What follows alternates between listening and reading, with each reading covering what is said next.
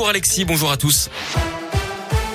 La une, il risque la réclusion criminelle à perpétuité. Nordal Lelandais sera jugé à partir de lundi prochain et pendant trois semaines aux assises de l'Isère à Grenoble. Jugé pour le meurtre de la petite Maëlys, huit ans et demi au pont de Beauvoisin en août 2017, mais aussi pour des faits d'agression sexuelle commis sur deux de ses cousines mineures ainsi que l'enregistrement et la détention d'images pédopornographiques. L'ancien militaire a déjà été condamné l'année dernière à 20 ans de prison pour le meurtre du caporal Arthur Noyer. Au cours de ce nouveau procès, la personnalité de Nordal Lelandais sera au cœur des débats.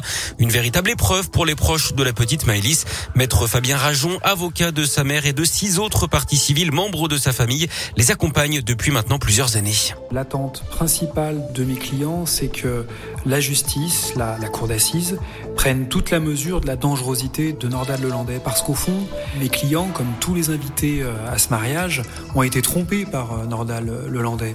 Et leur crainte, eh bien, c'est que Nordal Lelandais ne puisse parvenir à tromper les jurés de la cour d'assises, comme eux-mêmes ont pu être trompés ce soir, euh, mariage d'août 2017. Le procès aura lieu du 31 janvier au 18 février aux assises de l'Isère à Grenoble. Vous pouvez retrouver cette interview complète sur radioscoop.com.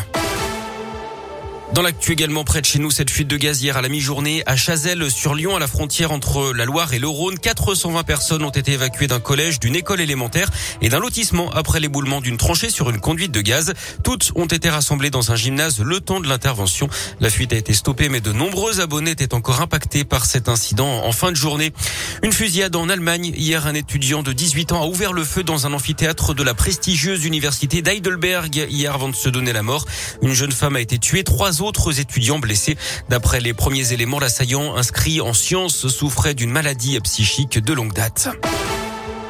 Du sport et du handball, les Bleus se sont rapprochés des demi-finales de l'Euro hier après leur victoire face au Monténégro 36 à 27. Un nul pourrait suffire face au Danemark. Match à suivre demain à partir de 20h30.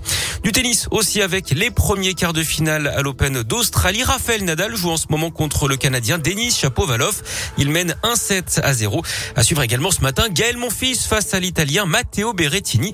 Ce sera en night session à Melbourne, c'est-à-dire pas avant 11h heure française ce matin. Du foot aussi avec la Coupe d'Afrique des Nations endeuillée. Hier, une bousculade a fait huit morts, dont un enfant, une cinquantaine de blessés devant le stade de Yaoundé avant un match entre le Cameroun et les Comores. Un bébé aurait également été blessé. Il se trouve à l'hôpital dans un état stable. La bousculade aurait eu lieu au moment du contrôle du pass sanitaire à l'entrée du stade. Et puis en cyclisme, l'inquiétude pour Egan Bernal, le jeune Colombien vainqueur du Tour de France en 2019, s'est gravement blessé à l'entraînement hier. Il a été opéré pour des fractures au fémur, à la rotule. Il souffre également d'un traumatisme thoracique. Il doit être opéré de la colonne vertébrale dans les prochaines heures.